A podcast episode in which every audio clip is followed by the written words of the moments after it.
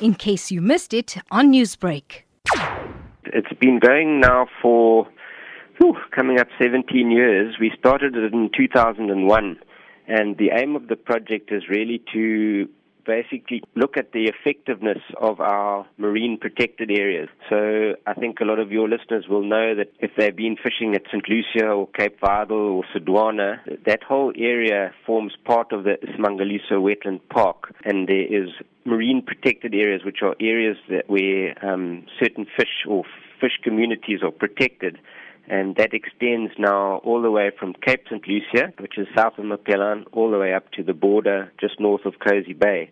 And along that stretch of coastline, there, there are a number of what we call no-take areas where, where no fishing is allowed by members of the public. And the aim of this project is basically to, to look at the fish stocks in those no-take areas and compare them with the fished areas. What were some of the notable findings when it came to gathering data on the movement patterns and the growth rates of these fish? So what, what we found was that uh, in the Sodwana area particularly, we fish to the south of Sodwana and we fish in the the no-take sanctuary area south of, of Red Sands, and there we found that the fish populations were approximately double what they were on the exploited area outside.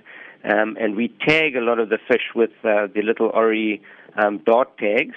And from that, we found that uh, a lot of the fish are extremely resident. They stay um, in the same sort of small areas of reef for, for quite extensive times, but that there is still movement of some of these fish out into the exploited areas.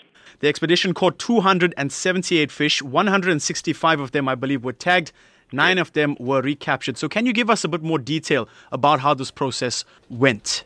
Okay, so basically, what we have is we have eight eight anglers um, that participate in, in the trips with me, and we have two vehicles on the beach, both of them four by four vehicles, which is all permitted and um, sanctioned. We have research permits and so on.